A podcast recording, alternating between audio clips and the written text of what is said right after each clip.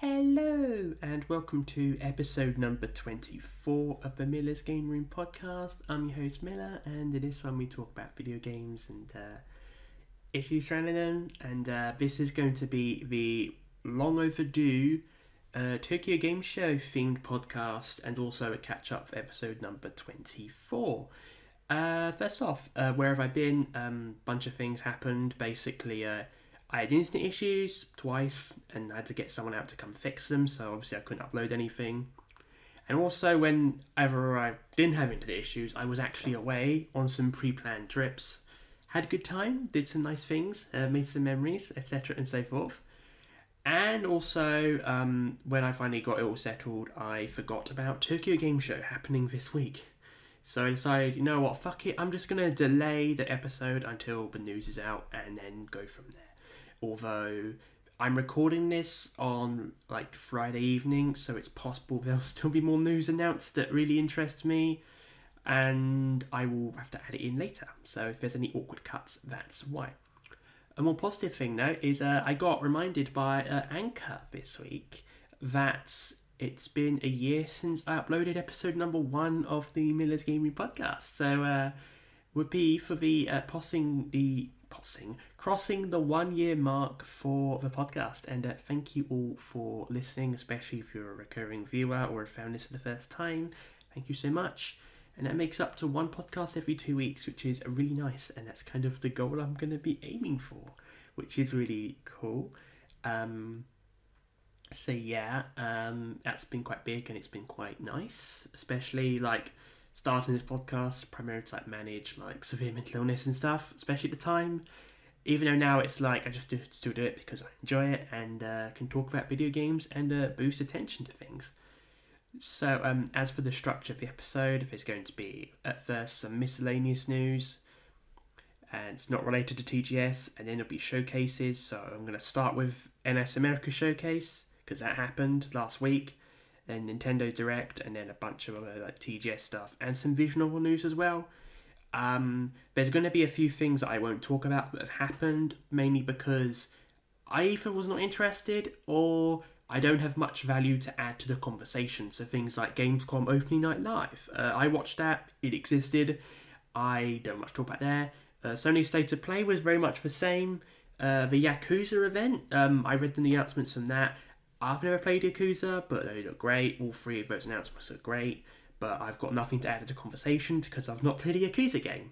And also the double Kickstarter campaign happened at the start of September, and similar things that people know about, and I'm not going to talk about them because you wouldn't know about them.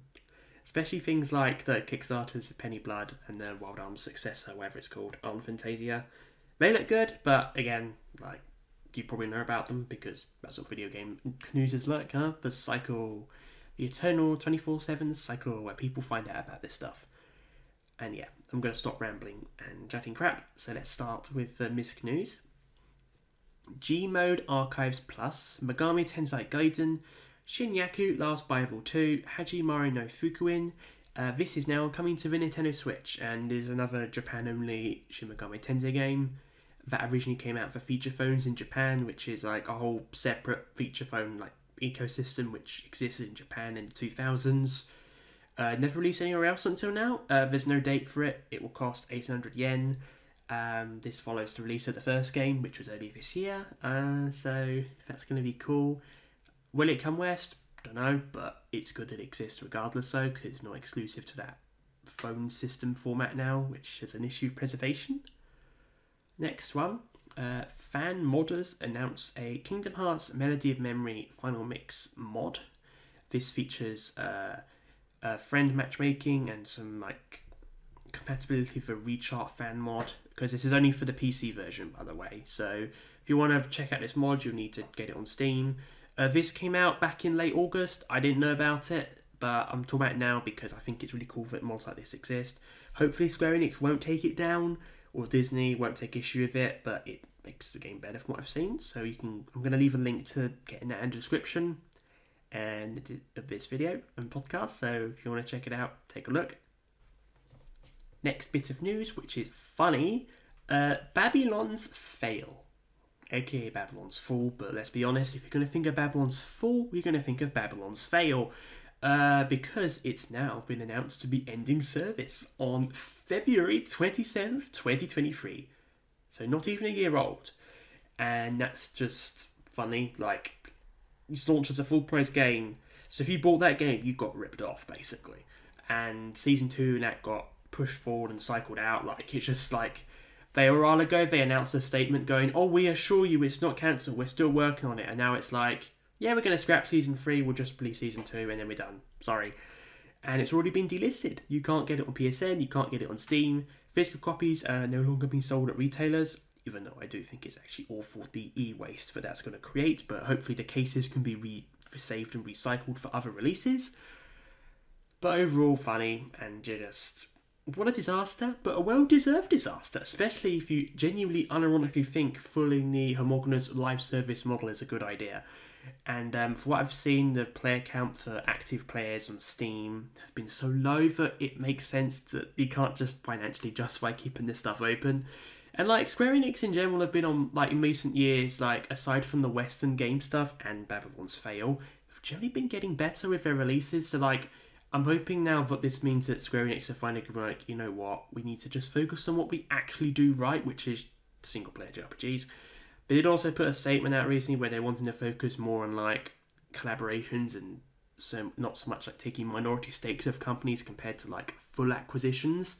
Kind of similar to what Nintendo does, which is a separate thing, which I don't have in my notes, but that's a thing which is good. So, like, I think Square Enix are starting to kind of realise that, and that's good. So, hopefully there won't be any more problems, but still, lol, Babylon's Fall failed. Ha ha ha ha. Ha ha ha ha ha ha. Yeah, I'm not doing that obnoxious Tidus laugh because that will just be really loud, and I don't want to ruin people's ears with that, but okay. And now on to the NIS showcase, because this is a big thing. Some news got announced. The announcements were teased to be 4 titles. Then they got leaked almost instantly because NIS America accidentally published them on their website for the thing, and then it got screenshot. And if you go beneath their announcement tweet for that, there was literally someone posting a picture of the games. So I knew what they were before it happened, but then the event happened.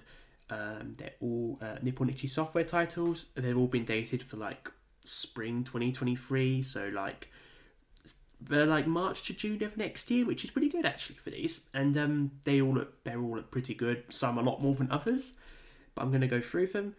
First one is Void Terrarium 2. This is the second like game in that little sub series. It's another cartoonish platformer.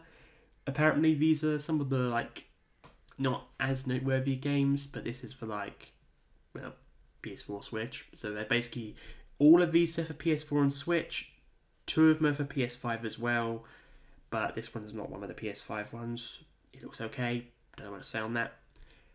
Next big one was a Grim Grimoire once more. So this is like the remake, enhanced port of the collaboration title between Nippon Ichi Software and Vanillaware.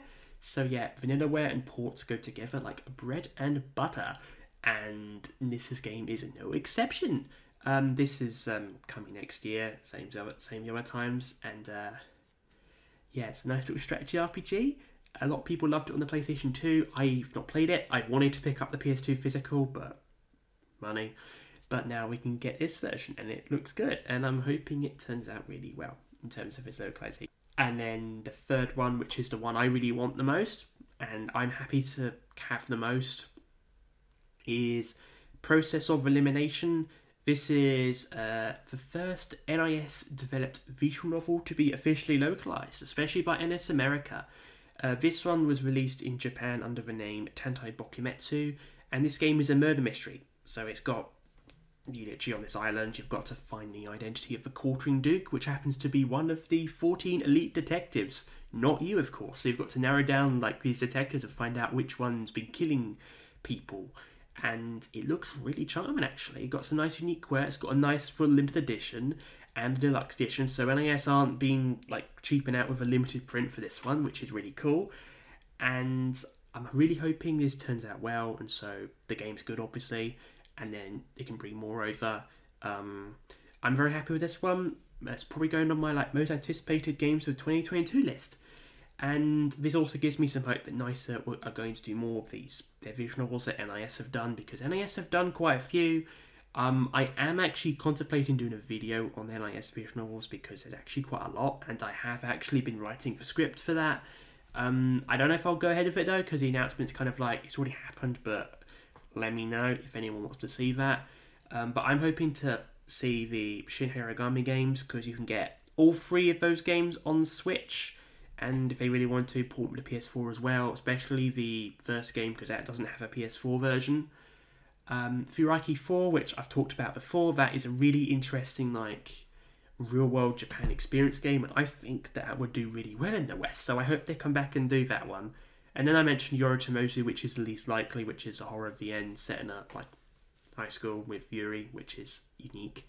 And also, while I'm at it, the console version of Iwaihimi, which had actually been released on Steam. You can see Nippon Ichi Software's copyright on the Steam page for that, so... maybe that will happen, maybe not though, because that's only on PS4 in terms of viable ports, because it does have a PS Vita version, but who would release a Vita game in 2022 that isn't a modder or hacker? So that's not going to happen. But yeah, also there were people wanting them to announce Kurono Kiseki, like people were like thinking that, this is an event where NIS are announcing 4 games, let's see they'll announce Kurono Kiseki, because I really want them to announce Kurono Kiseki. Even though Zero, Ao, and Hajimari and Nayuta, the 4 Trails games they already announced, are not out yet. There are people seriously advocating that, and then it's like, please, just take a step back. And actually think this through logically. They're not going to suddenly announce this other localization that they may or may not have already started working on at this event, when they've not released any of the other stuff. And they've already been criticised for the long localization times for these games. And that's a legitimate critique to have, but also understandable because of the sheer length of these games. They did also land in some hot water with the Trails fan base, because NIS were like, they spreadsheet, because there was a fan like translated spreadsheet on a wiki and had the text for Kurono Kiseki, which, bear in mind, NIS haven't announced Kurono Kiseki, but somebody from 4chan, which is an amazing community, by the way. You always know something good's going to happen when 4chan is involved. Sarcasm. Decided to inject the text into a patch, which you can actually play with the Steam version that Clouded Leopard have put out for that, which led to NIS taking down going to the site and asking them to take it down. So they took all the spreadsheets down, which included Kura and a couple of other Falcom games, which NIS have actually got the rights for.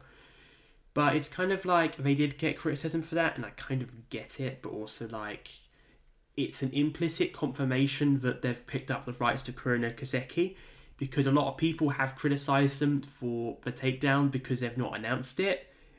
But it's like, I kind of get it from their perspective, but also the patch still exists. There will still be people that will be playing Kuro with the patch. Unless Clouded Leopard go back to the PC version and patch out compatibility with this patch, then I think there's not much like they can do at this point, to be honest. Like, I get it, I get NIS's perspective, I see how people don't like it, but the patch will still exist, so if you want to play Kurono Kiseki, play the patch. And I think that will probably come in 2024, hopefully the first half of 2024, after the other Falcom games are out, because these localization times really do need to be shortened a bit. But once the crossbelt arc's out, like Zero and Desert, then it will become a lot easier.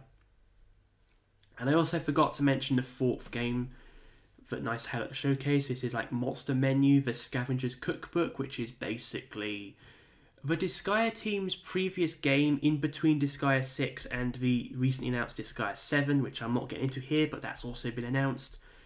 Kind of thing around cooking, and it's kind of like a hybrid between strategy RPG, like survival and roguelike. It looks good actually, and this is the other like game that's coming to PS5 as well as 4 and Switch, so hopefully this one turns out well. I'm interested, probably not enough to buy it, but you never know, might be a start of a new franchise, because Nippon Ichi really needs new franchises now, not just Disgaea. which hasn't been confirmed for the West, but will probably eventually happen. Now on to the Nintendo Direct portion, because the Nintendo Direct was announced and happened a few days ago at the time of recording.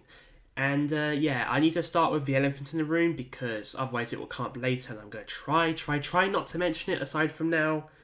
But a lot of people will know that the Direct was not streamed live in the United Kingdom because of the passing of Queen Elizabeth II and this whole mourning period thing, which I am living through that memorial period right now. And I say memorial in quotes because it is ridiculous and it's obnoxious and just a whole bunch of awful things. And just like, it's, you know, like in, you go, you know, North Korea, and a lot of people see North Korea as this cultish place. We have a picture of the leader everywhere, and the idea that the country must gather around and honour this leader.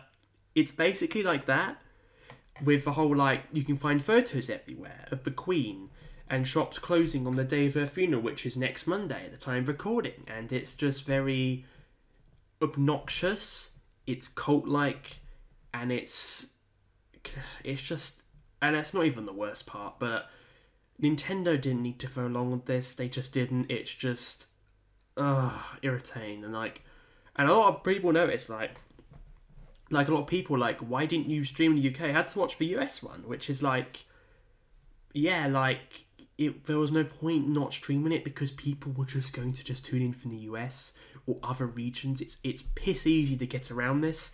And they were like, oh, we'll just upload it at 4 PM as a direct watch. But by that point, most people who really wanted to watch it live will already have seen the announcement. So it served no purpose.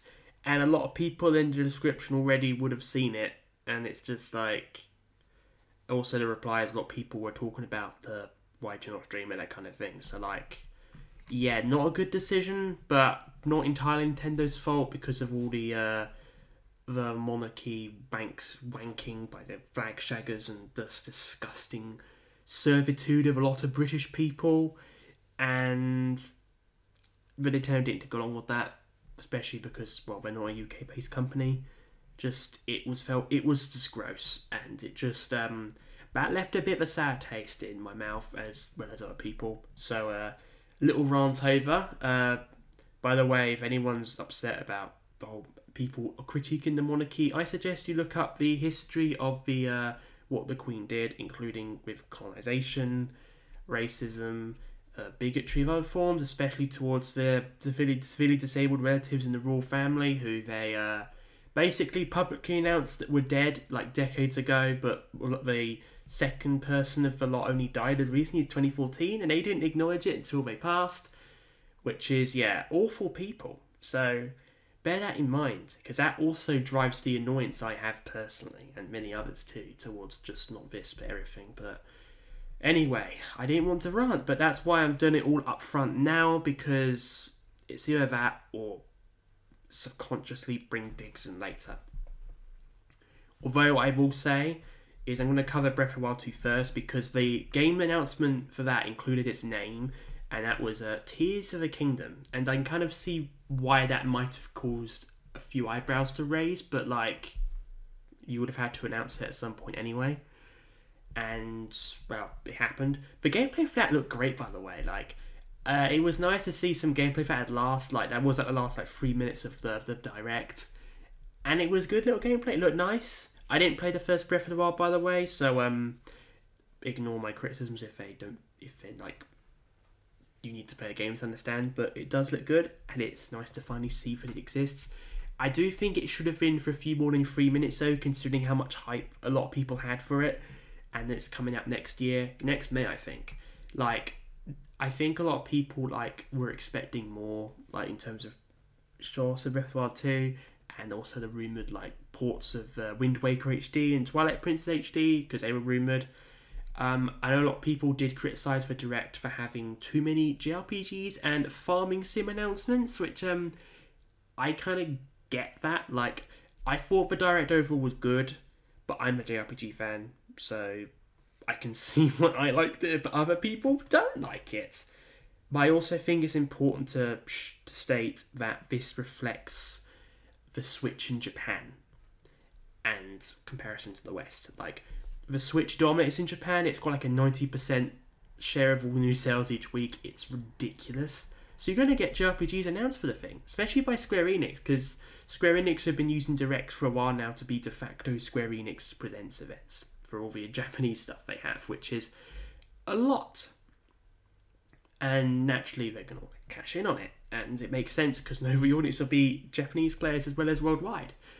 But it also shows the age of the console and the fact that Western devs are all increasingly starting to move on to the newer platforms, that they're not wanting to put the time or the energy to port all these games, or if they have done, they find out that the games can't run well, if at all, because of their age or the tech and stuff, because the Switch uses a NVIDIA chip that was even slightly dated in like 2017, so it's kind of like, it makes sense, and I think that's why you're seeing these JRPGs and farming sims, because they aren't as intensive, they're closer to the audience for Switch stuff, which is, well, not the ultra diehard gamers, even though they have a portion, like all these cozy games, that's what they're called now, like farming sims, so that's why you see those as well.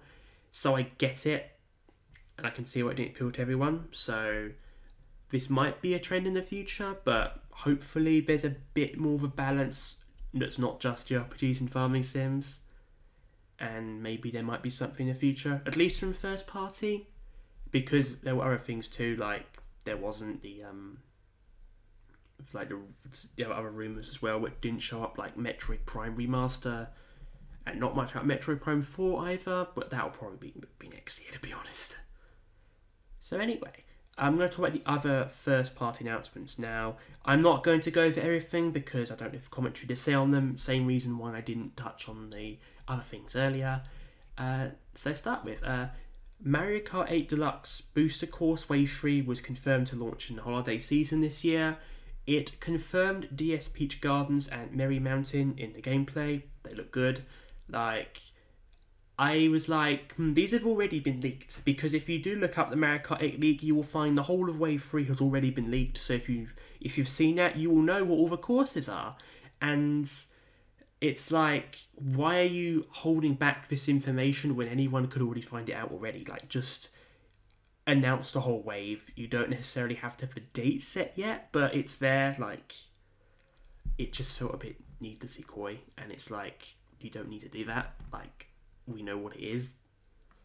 And the other thing that I liked as well from the first party that was not on RPG, spoiler, is support of Kirby's Adventure Wii for the Switch. Well, that's what it's known as in Europe and Japan. It's known as Kirby's Return to Dreamland. That's the original US name, but is now got the word Deluxe taped onto the end for this Switch port in North America and Europe. Confusing, right? This version is launching on the 24th February 2023 worldwide. As I just mentioned, this is an enhanced port of the Wii game. So I'm interested in this one because this is actually a game I wanted to pick up for my Wii collection, which I don't need to now because this port exists and it's got some extra content, mainly mini games, but you know, that's fine. I'm excited. I can't wait for this port, and I'm looking forward to checking it out. Switch Sports now. They had news saying the golf mode has been delayed towards the end of the year, and we'll also have courses from Wii Sports, which is also funny, not like Babylon's Fall funny, but funny in the sense of, like, it shows this game was unfinished. Like, if it's good, you're extending the dev time to get this out properly, but that should have been done for the base game as well. Like, Nintendo Switch Sports could have been a perfect, like, end of summer game. That would have been still rushed, but better. Like, oh dear, like, I think Switch Sports in general has become kind of a bit more of a disappointing game for me. Like, I played it for like 5 hours and got bored, especially because it came clear to me that it had a live service feature with the compulsion you had to, like, play it every day to get these items you wanted. I'm like, you know what, fuck that, I'm not interested. And yeah, that just put me off. So it's a shame really, because there's a lot of potential, especially for the nostalgia, and it did sell well, but like, this golf mode should have just been in the game day one. So oh well, I guess that'll go in the stinker pile for the future, which at least the original Wii Sports game still exists, so go check that out. Probably have a better experience, potentially. Although the new survival golf mode in the Switch Sports online version does look good, actually. Alright, Fire Emblem Engage. This was the also leaked SRPG This was like confirmed a while ago, but not officially. The one that Gust from Koei Tecmo Games helped out with the graphics, and this was revealed. It looks beautiful. In terms of RPGs, this was like the first party highlight of the show for me. Having a whole like summons and past FE games is really cool. Basically, the plot for this game is the Fell Dragon is reawakening after 1,000 years. You need to take him down, and it just looks fantastic. And I can't wait for this one. 23rd January 2023. I'm hoping to play more FE games before then. I don't know if I will though, to be honest, because they're long games and they're fucking hard. But I think I'm going to try to jump back into the series with this game, if not, because I've played Awakening, like, that game is great, but not anything else. But mainly because, like, well, I mentioned already, but also because playing other RPGs and not Fire Emblem is also pretty fun. Hashtag Utawarerumono. Case in point. As for third-party games now, Rune Factory 3 Special was confirmed. This is a port of the DS game that's got some revamped graphics and other stuff, and also converted to a single screen. I'm also happy with this one. I've wanted to play this game for a long time. I actually had the DS version at one point, but I had to sell it, and at the time it went for a fair bit of money, so it was worth selling. And this game is launching on Switch for spring 2023 in Japan, and later in 2023 in the West, but will probably be 2024 if it's anything like the other games. But still looking great. I'm looking forward to it. Bandai Namco announced a remaster for Tales of Symphonia in the Direct. It was also announced for PS4 and Xbox One in the press release. This is a remaster of the GameCube version. Also looking forward to this one. I'm so glad that we're starting to get more Tales remasters now, because, like, the thing with the Tales games is in the past they used to be limited to one platform, and they used to be quite scattered across formats, like your GameCube, Wii, PlayStation 2... PS3 was the one we got the most on one platform prior to, like, the current generation. So bringing some more of these games back, especially the console exclusive ones or unlocalized ones, would be great. And I'm hoping that includes some of the PS3 stuff, Hearts, the Japan only stuff, and also Abyss as well, because that game is incredible and deserves to be played by more people and not just be limited to the 3DS like it is in Europe. And Feet Rhythm Final Bar Line. This is a Square Enix announcement. This is due out on February 16th next year. Another, like, rhythm game in the Feet Rhythm series. I'm also actually interested in the Final Fantasy music, because I'm more interested in the DLC music, which is from other franchises. They have not confirmed all of them, but they include the likes of Chrono Trigger, Mana, Nier, Saga, Octopath Traveler, and that's really cool to see that. But it's coming back. It's kind of like just an ultimate Square Enix rhythm game, which is really cool. I think about it, like, there is the MISC music, like, could it be Kingdom Hearts? Could it be Dragon Quest? What other else could there be? Maybe Bravely Default? I'm thinking, well, Kingdom Hearts already got its own rhythm game. I've not played it. I did talk about it earlier, actually, but it exists. Dragon Quest got a Feet Rhythm game of its own. That was Feet Rhythm Dragon Quest, which only released in Japan, and I'm still hoping that game will get localized, preferably with an expanded port, and not be included as DLC in this game. Not because I don't want it to, because there's just so much music in its own right, and also because Koichi Sugiyama is dead now, and Sugiyama's, like, record label, or whatever it's called, is the one who actually owns most of the music to Dragon Quest. So maybe now he's passed away, that it'll be easier to possibly negotiate licensing stuff for that, so that might potentially come over in the future, which I hope it does, because it looks great. And by enhanced port, make it run on a single screen, add the music from Dragon Quest XI, add music from the spin-off games, and you've got tons of spin-off music to choose from, and games as well.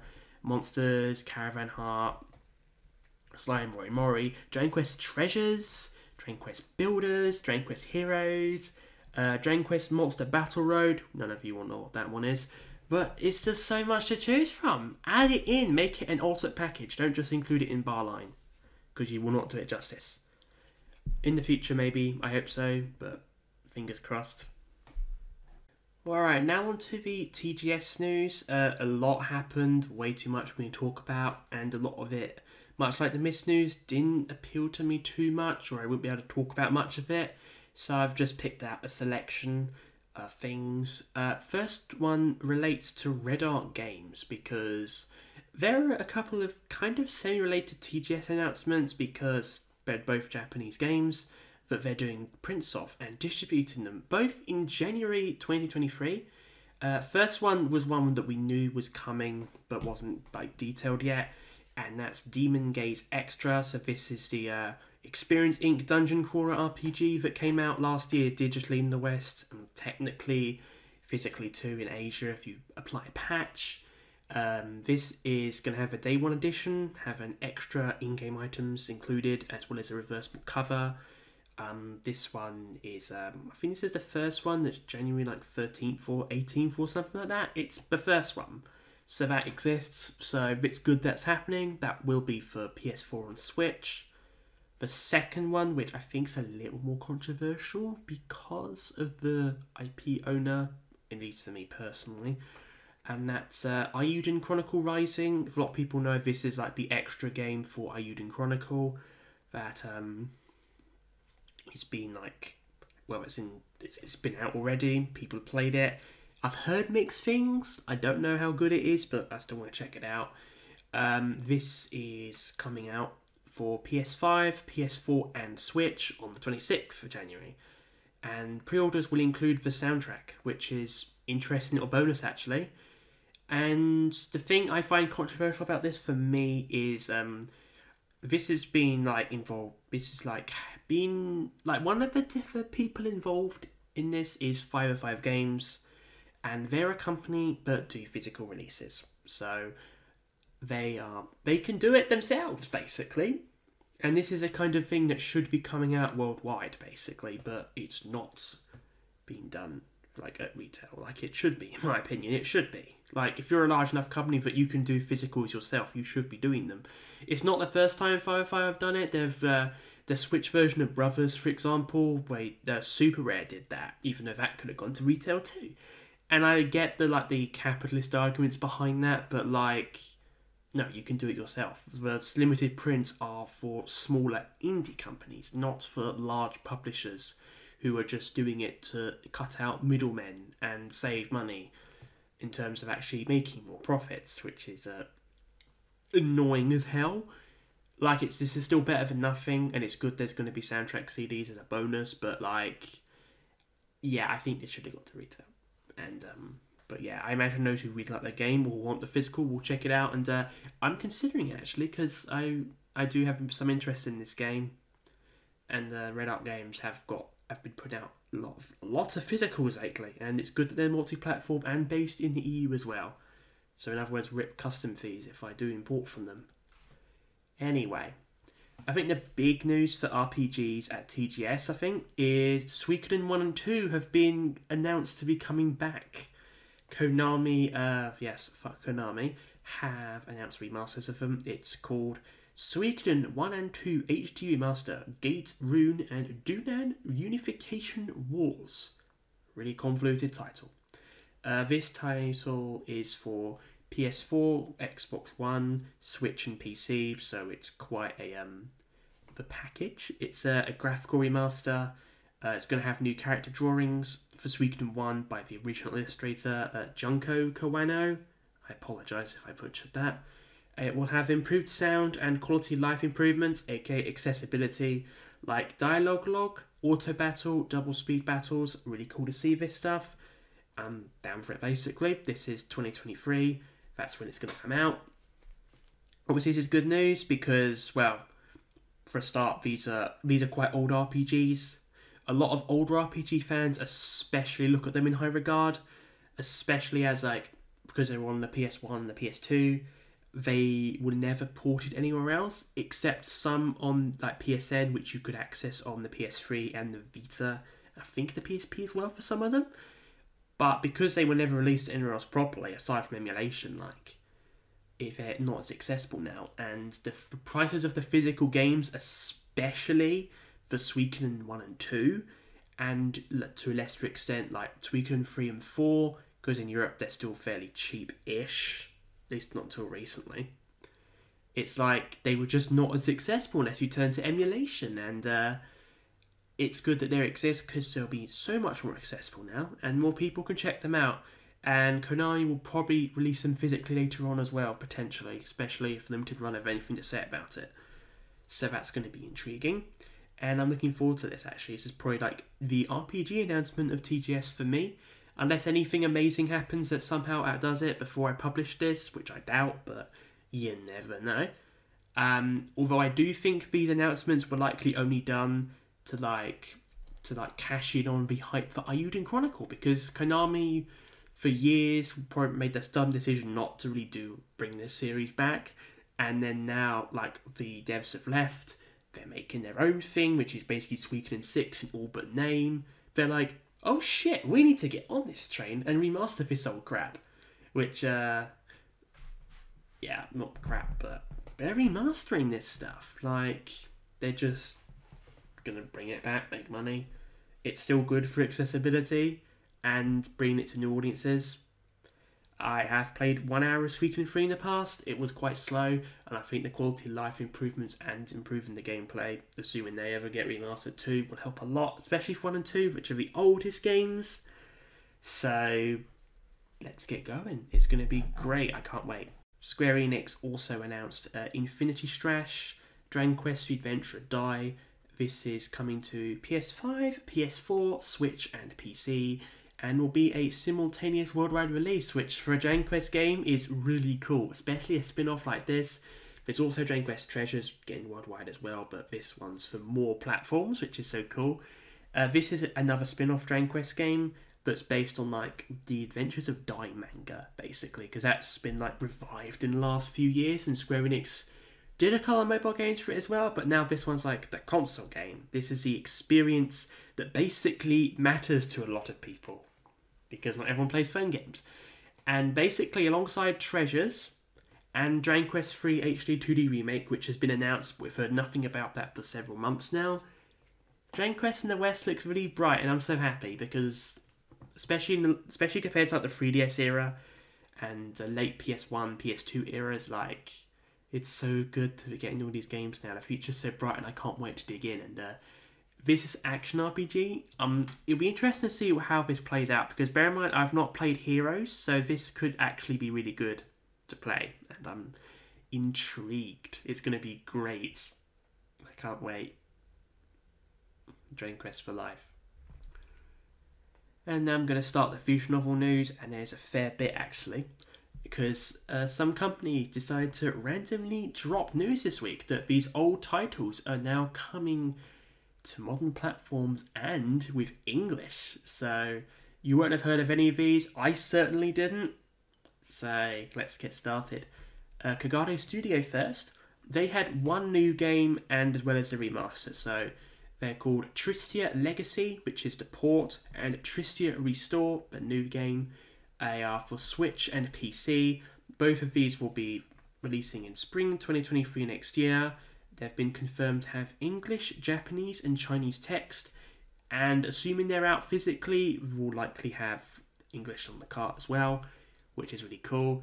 Tristia Legacy, the remaster, is for a remaster of the town development simulation game Tristia the Deep Blue Sea, with fully renowned graphics, so that's going to be interesting, especially because this is an old PC game that came out in 2002, so around the same time as the likes of the original Zwei game, so Zwei the Argus Adventure, that game's quite old, it's about as old as this, and also the original PC version of Utawarerumono also came out the same year, so if you've seen stills of that, not the remake, you'll see how old it is, and it's going to be interesting to see this on modern platforms and how it's been tweaks for it. It's going to be interesting.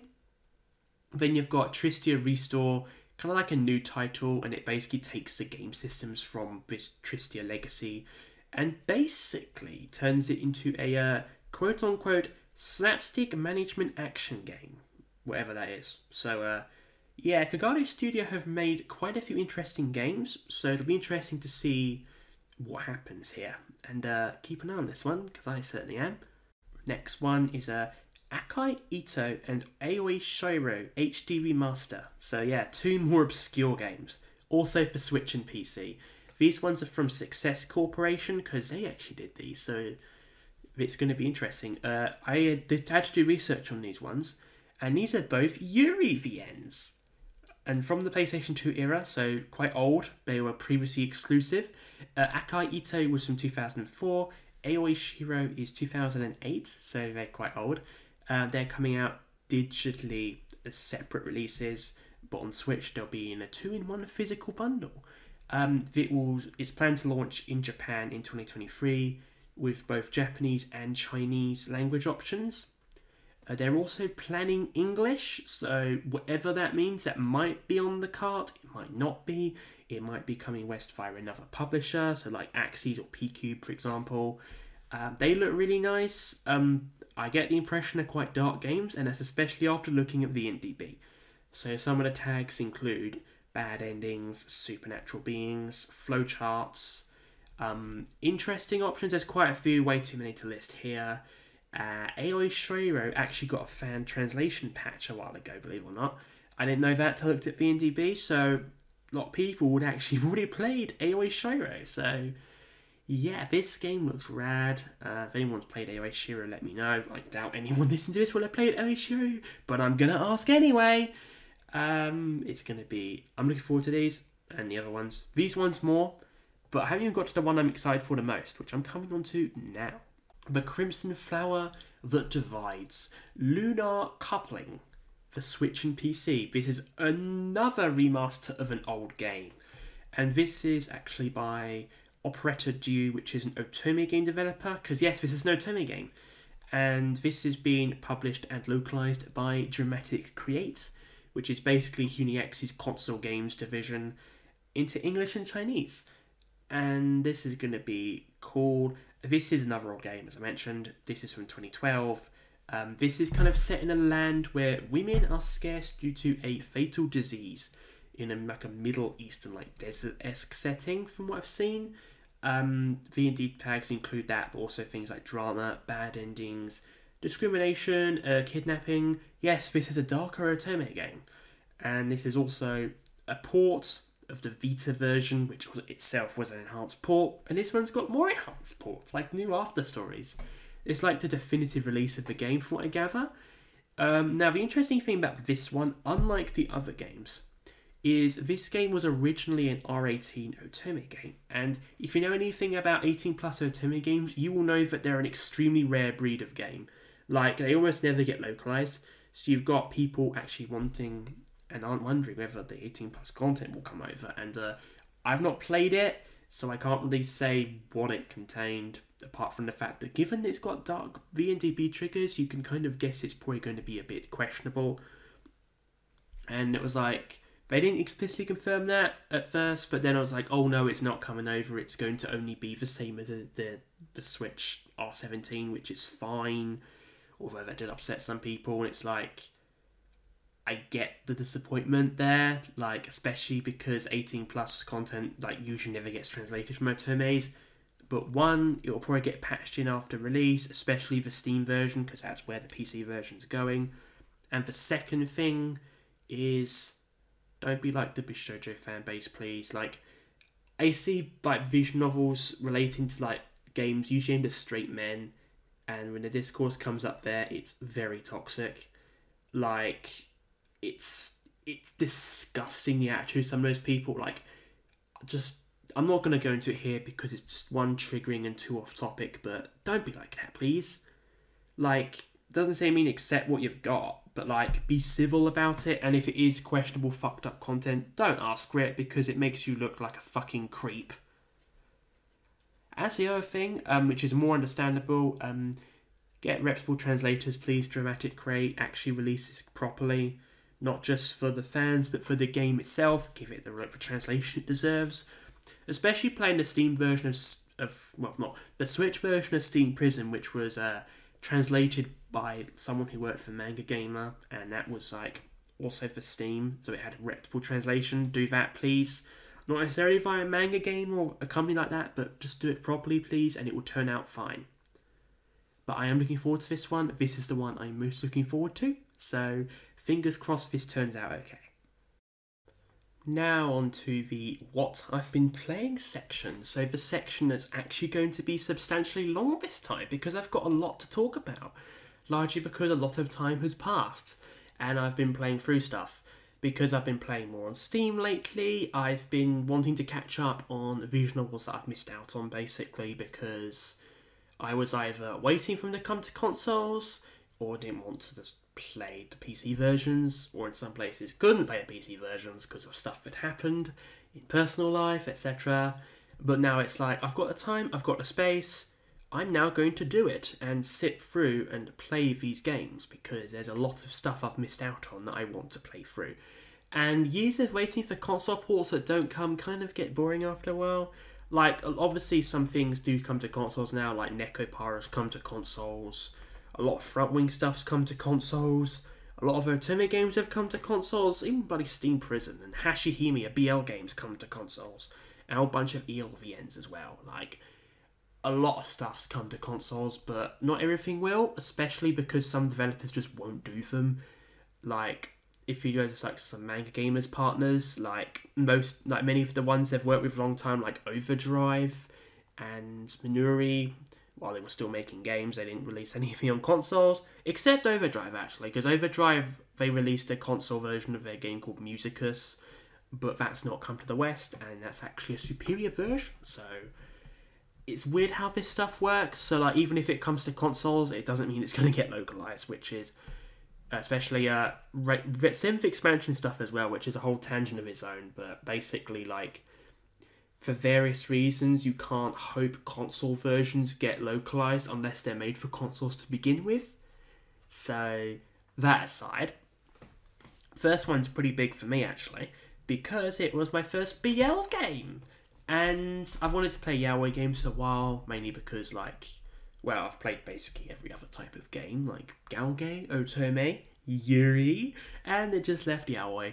And obviously with yaoi games, they're probably among the most niche of all the VN genres. Like, in terms of localizations, we've only really started getting them again properly in the last few years. Like, there were a handful before 2015, so like No Thank You, and then there was a huge gap for like 7 years where nothing came over at all. But whereas now in 2022, we've got a majority of Nitro Plus Tribal's library released or on its way, a whole bunch of other titles from different companies, like Manga Gamer have done games as well. Like, most of these I won't play because they're just adults only, but they exist. There was, of course, a few others, miscellaneous ones, and then you've even got this like Mooncharm localization company releasing Tokyo Myoji, which is a really random pickup for such a new company, which I remember the opening theme for that, because I listened to that years ago. I didn't know what it was at the time. It's like, oh, this is badass. And now it's actually come out in English. And it's kind of half tempting for me to want to play it, not going to lie, because that music is badass. But putting all that aside, this game was Dramatical Murder, which I think is a really good starting point, actually, because this is like the most popular BL game that Nitro Plus Chiral, which is the BL label for Nitro Plus, have ever released, basically. Like, the most popular game, the one that everyone loves, the one that's got overwhelming positive, the one that just came out in Chinese, actually, because that's getting a Chinese release now, so you can go on Steam, get it in Chinese now, which is really cool for such a game. So who knows, if it does get a Switch port, it will get 3 languages, if it ever happens, and isn't just released in Japanese. But they've done ports before. They did one for Sweetpool as well, and then Dramatical Murder on the Vita ages ago, so you never know. Anyway, I'm going really off topic now. I really like this game. I love the unique atmosphere, the characters were great, the music as well, the really unique synths. Like, it combines like technological stuff with like something that resembles like not technological, and having the kind of a clash between like the advanced like dystopian like techno city world and the rest of the old industrial district, which is what it's called. The story was really well developed. It's not too long a game either. Like, for me it took like about 16 hours, but bear in mind I'm a fast reader and I skipped the porn. Like, there's an all ages version on Steam, play that if it's all ages. I didn't get the patch for it. I don't want to view that if I don't have to. And it was nice to play through that and enjoy it and see this really well-developed story with these characters and all these plot points. Like, it's not a difficult game either. Like, I enjoyed it. There were definitely some problematic elements, though, especially regarding Mink, which is one of the characters, some of what happens in his route, which is really disturbing. And there's a bad ending on the last route, which I'm not going to spoil it, but it's probably the most distressing ending of the whole game for me. And some of the other endings were quite disturbing. And bear in mind, the 18+ content also includes more darker content outside of sex scenes. Like, not saying the sex scenes are dark, but there'll be darker, like, blood and gore stuff, which I don't want to see. So take that in mind when I tell you about the game. If you're feeling a bit squeamish, I'd suggest playing your latest version. Like, it was good. I thought about maybe making a full video. I don't know, to be honest. Maybe if it gets a port to other consoles, I'll think about it. But I want to play more BL games. Like, I do want to play more. If anyone's got any recommendations, let me know. I'm also thinking about playing, like, Dream Daddy, because I have that on Steam already. Had that for years. Forgot about it. I want to play more of the Night Plus Travel stuff. And I want to play Hashihime as well, because that's on Switch. And is really good, actually. I've heard nothing but good things about Hashihime as well. So, BL is pretty rad. And then the other big thing that I play in terms of the ends, Heart of the Woods. So a lot of people know this one. Like, this is different as well, because I don't really play English original VNs. Like, I tend to mainly play Japanese, and I think that's largely because of the ones that were available. And I do want to change that. Like, I have been playing, like, some non-Japanese ones, but this is the one that I've mainly played recently and the one I love the most. Like, I know a lot of people, like, really like Heart of the Woods, and it's not hard to see why once you've played it. Like, I've been able to get it on Steam. It is on consoles. Like, Ratalaka Games ported that and a bunch of other games to consoles. Like, loads. Like, too many to count. But I heard that port's broken, which doesn't surprise me because Sekai Project's involved, anyway.